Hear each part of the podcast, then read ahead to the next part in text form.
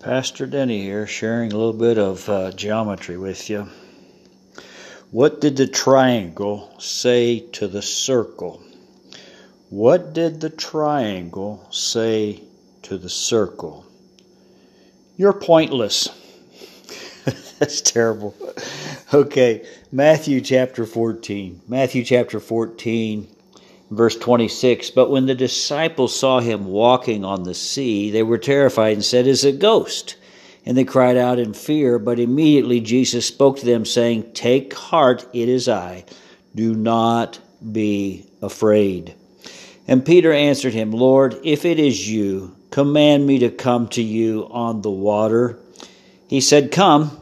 So Peter got out of the boat and walked on the water and came to Jesus. But when he saw the wind, he was afraid, and beginning to sink, he cried out, Lord, save me. Jesus immediately reached out his hand and took hold of him, saying to him, O ye of little faith, why did you doubt?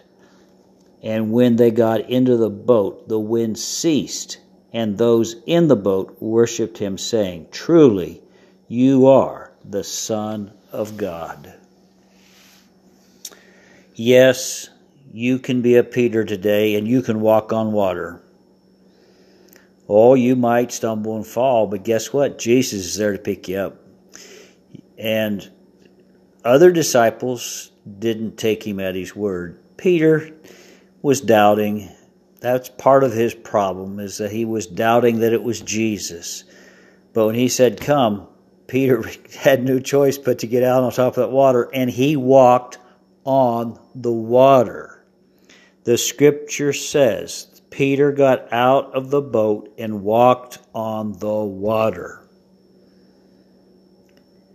for a period of time until his doubts, he saw the wind, he saw the circumstances, he couldn't believe himself that he was walking on the water, and he began to fall down through the, the surface of the water. And uh, with his head bobbing up out of the water, he's saying, Jesus, save me. And immediately Jesus reached out, Lord, save me. He's sinking. He cries out, Lord, save me. Immediately, the Lord Jesus Christ reached out and saved him. I don't know what you're sinking in today, but it doesn't matter. God's bigger, God's better, and He can pull you out. And the truth of the matter is, you uh, are exercising your faith. Peter exercised his faith, and, and his doubt got in the way. And we are doubtful people as well. So just trust that the God of creation can help you out of your mess today. Heavenly Father, we thank you for this day that you've given us. And Lord, we just ask now that you would reach down your hand Pick us up, pull us out of the mess. We recognize, Lord, we cannot do the activities of our life by our own power. We desperately need your power, your anointing, your Holy Spirit, leading us, teaching us the Scriptures, leading us in life that we might walk with Jesus, if need be, on the water with Jesus, hand in hand.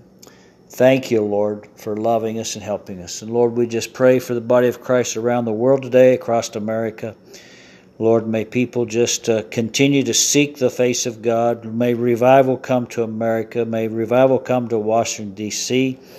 Lord, protect lives, protect our military, our first responders in the street, our teachers and, and our school administrators as they're preparing for another school year. For homeschoolers, Lord, we just ask God that your perfect will be accomplished. God, you're an awesome God. We give you praise and we give you glory. Pray for healing for those that are struggling with this COVID. And Lord Jesus, uh, for the doctors and nurses, give them wisdom. For those, Lord, are in intensive care units need, needing a miracle, Lord, we intercede for them and ask for a miracle. Lord, for our extended families that have issues, God, you know what those are. We just ask, God, you'd minister to those individuals for your glory. God, thank you for loving us today. Thank you for being there for us in every way. In Jesus' name, amen and amen. God bless you. Have a great one.